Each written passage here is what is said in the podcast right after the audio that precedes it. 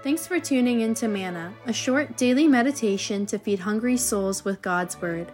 These episodes were prepared by ordained ministers for a radio broadcast called Voice of the Church and are now republished by the Reformed Perspective Foundation, a Canadian charity that applies biblical truth to the issues of our time. Here's today's serving. Hello, friends, and welcome back to this short series of meditations on the relationship of the Christian to the government, authorities that God has placed over us. In our brief tour of the Bible's teaching on civil government, we've covered a good portion of God's Word already. We started in Genesis and that important word rule or dominion. We then surveyed how to approach the Old Testament teachings on Israel's civil government. Today we're going to step into the New Testament and the most important passage for understanding civil government today, or at any time in the Church's history for that matter. And that passage is Matthew 28, verse 18. Let me read it to you from verse 16 and following. Then the eleven disciples went to Galilee, to the mountain where Jesus had told them to go. When they saw him, they worshipped him, but some doubted. Then Jesus came to them and said, All authority in heaven and on earth has been given to me. Therefore go and make disciples of all nations, baptizing them in the name of the Father, and of the Son, and of the Holy Spirit, and teaching them to obey everything I have commanded you and surely I am with you always, to the very end of the age. Now, we are more familiar, it seems to me, with these verses in their typical reference as the Great Commission. These are words to Christ's disciples, and by extension to the whole church through her foundational officers, to make disciples of every nation. This may seem a strange place to turn for a discussion on civil government. In fact, this might sound to some like a confusing of categories. We've said repeatedly already that it is not the government's business to turn hearts to the Lord. That is the ministry of the church. But that's why it's important to note that my focus in this meditation is only on verse 18. I am certainly not suggesting that the government should be in the business of evangelism or any such thing. But the government must take seriously our Lord Jesus Christ when he says, All authority in heaven and on earth has been given to me. There's good reason for Jesus' remarkable declaration in this verse. Think of it. All authority has been given to Jesus, not some.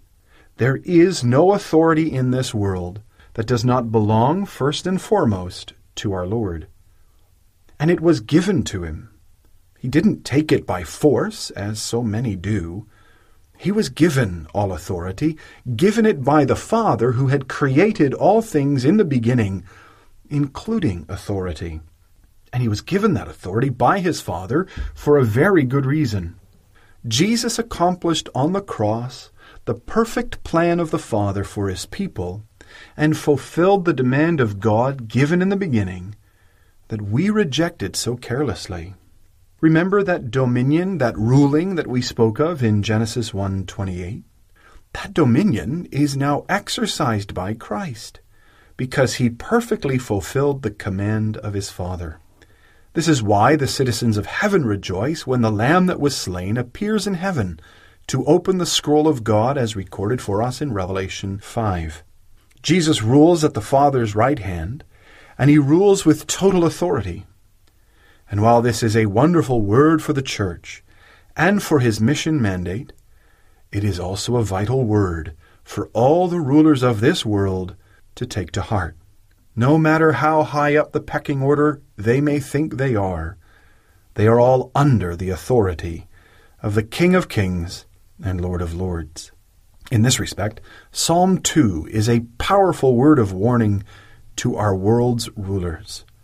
In that psalm, we read about kings of the earth conspiring to free themselves from the bonds of the Lord and his anointed.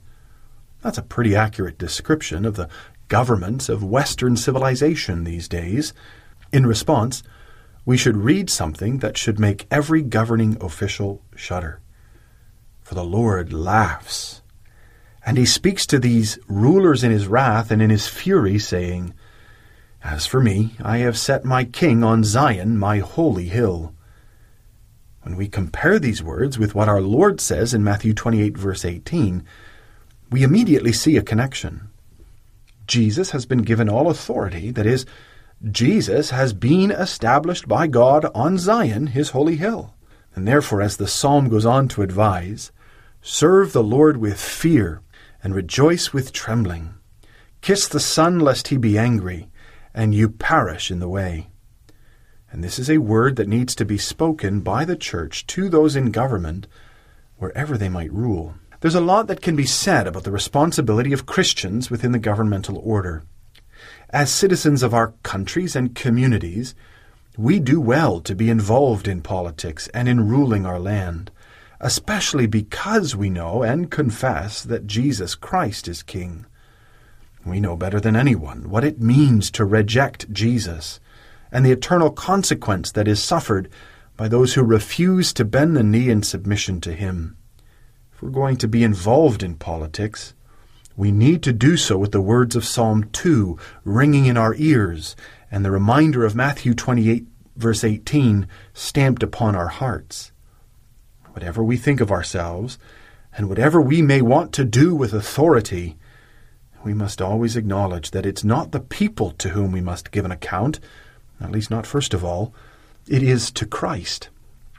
However, even if we're not involved in politics in any official capacity, we must be convinced that our rulers are under Christ's authority, even if they're not so convinced. We need to be convinced of this for our own comfort. We live in rather unstable times, and we see how the world around us responds when their candidate doesn't win. Increasingly, we hear about rioting and a rejection of that person or political party's right to rule. And I suppose there's something understandable about that. If your hope is so fully vested in who is at the top of the political pile, having the wrong person there is a big deal. If you think your life's quality and its value is found in those who rule over you, then you will always be disappointed by the one who stands at the top. Thankfully, as Christians, we know that our Savior remains on the throne of his Father, no matter who wins the election. All authority is his. And whoever wins the election will have to answer to him. And our heavenly Savior, who reigns at his Father's right hand, will exercise his dominion over all who reject him too. As believers, therefore, we can rest securely in his sovereign reign and rule, knowing that we are completely confident in his ability to lead all things to his Father's appointed end. But this also, you understand, places us under obligation. Since Jesus is King, obedience to our government is an outworking of our grateful devotion to the Savior. That doesn't mean blind devotion or doing whatever the government demands. There are times when the government exceeds the authority given it by Christ, and and then Christians must respectfully, carefully, and clearly respond to the government, identify where the government has failed, and show the government that it must bend the knee to Jesus Christ.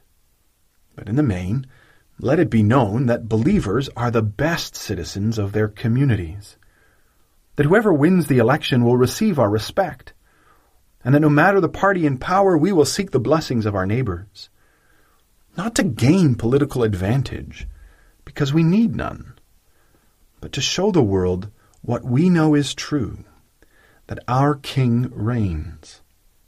You see, we are comforted to know that Jesus Christ rules, governing all things by his appointed word. But we are also obligated to show that Jesus Christ rules in our lives. And so, as citizens within each country in which we live, we are called by God to testify that our comfort is greater than anything that can be found in this life, for our comfort is found in belonging to Jesus Christ who reigns at his Father's right hand. Let us show the world today and in this coming week that our confidence is not found in men, in parties, or in power, but it is found in Jesus Christ, the King of kings and Lord of lords.